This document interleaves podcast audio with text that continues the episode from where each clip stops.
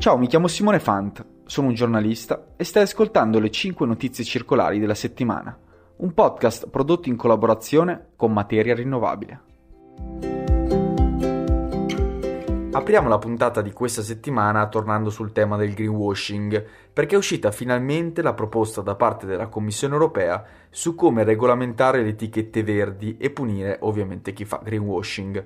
La direttiva Green Claims chiede alle aziende prove scientifiche ampiamente riconosciute che dimostrino la veridicità di quanto dichiarato sulla sostenibilità del prodotto in uno studio fatto dalla Commissione nel 2020, il 53% delle dichiarazioni verdi era risultato vago o fuorviante, il 40% privo di ogni fondamento.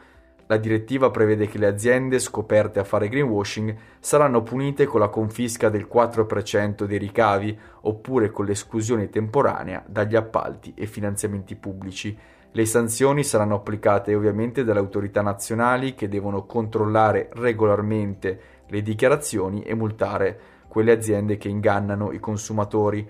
A sorpresa le misure della direttiva non coprono affermazioni come carbon neutrality o quelle legate alle compensazioni di carbonio, che sono claim usati parecchio come strategie di marketing. Da questo punto di vista la Commissione invita le aziende a specificare se le compensazioni si riferiscono a riduzioni o a eliminazioni delle emissioni e a fornire ulteriori informazioni sulla metodologia utilizzata e le quote di emissioni totali oggetto della compensazione promessa. Ciao, sono Lucrezia Lenardon e per la seconda notizia parliamo di transizione energetica e degli ostacoli che frenano lo sviluppo delle fonti rinnovabili. Secondo il report di Legambiente, pubblicato nei giorni scorsi, l'effettiva realizzazione di nuovi impianti da fonti pulite resta timida e insoddisfacente. Sono infatti ben 1364 gli impianti in lista d'attesa o ancora in fase di valutazione, e tra questi il 76% è distribuito tra Puglia, Basilicata, Sicilia e Sardegna. Inoltre, nel 2022 solo l'1% dei progetti di impianti fotovoltaici ha ricevuto l'autorizzazione, si tratta del dato più basso degli ultimi quattro anni. Ancor peggio ha fatto l'eolico onshore, il cui tasso di autorizzazione è passato dal 6% del 2019 allo 0% del 2022. Oltre alla lentezza degli iter autorizzativi e all'eccessiva burocrazia di regioni e soprintendenze ai beni culturali, a pesare sono anche i no delle amministrazioni comunali e le opposizioni locali NIMBY, Not in My Backyard. Sul sito di Legambiente si può vedere la mappa aggiornata delle località che negli ultimi anni si sono opposte alle rinnovabili. Per la terza notizia parliamo dell'accordo siglato dagli Stati Uniti e il Giappone sul commercio di materie prime critiche, in particolare quelle utilizzate per la produzione delle batterie per i veicoli elettrici. L'impegno è quello di non imporre dazi all'esportazione di cinque minerali come litio, nickel, cobalto, grafite e manganese e include la concessione alle case automobilistiche giapponesi un credito d'imposta di 7.500 dollari, così che anche i veicoli elettrici giapponesi possano competere nel mercato automotive statunitense. L'Inflation Reduction Act stabilisce che il 40% delle materie prime critiche di una qualsiasi batteria idonea deve essere estratto o lavorato in paesi che abbiano accordi di libero scambio con l'America. Questa cifra è però destinata a salire all'80% nel 2027 e questa regola penalizzerebbe il Giappone. Il patto di questi giorni però apre le porte ai minerali lavorati nel paese, consentendo quindi alle case automobilistiche di beneficiare dei sussidi americani. Anche con l'Europa questo tipo di accordo potrebbe arrivare a breve, proprio questo mese il presidente degli Stati Uniti Joe Biden e Ursula von der Leyen si incontreranno per negoziare.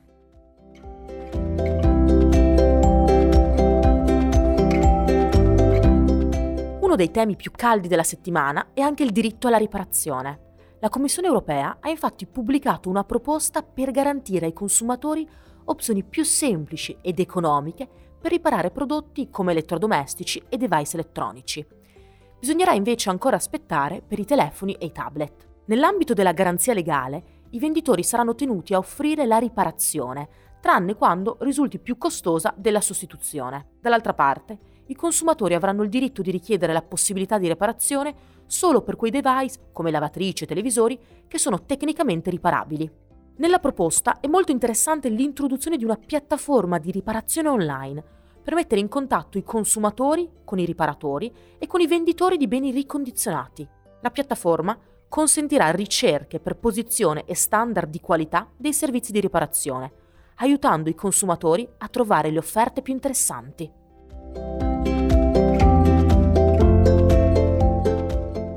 Concludiamo la puntata con una notizia relativa alle nuove frontiere della ricerca e dell'innovazione, questa volta in chiave terre rare, quei 17 elementi necessari per la transizione energetica e digitale.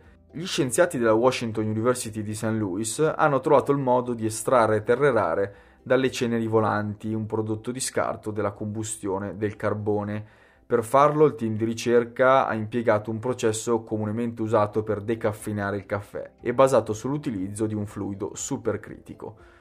Lo studio è il primo a dimostrare che comuni e accessibili fluidi supercritici come la CO2 e l'aria possono essere impiegati per estrarre terre rare dai rifiuti, separando le impurità in modo molto efficiente. Con oltre 79 milioni di tonnellate di ceneri volanti di carbone generate ogni anno negli Stati Uniti, lo studio ha stimato che il valore potenziale di terre rare estratte da queste ceneri potrebbe aggirarsi attorno ai 4 miliardi di dollari l'anno.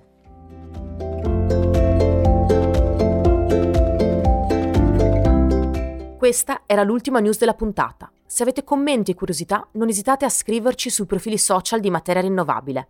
Le 5 notizie circolari tornano settimana prossima con nuovi aggiornamenti. Grazie per l'ascolto.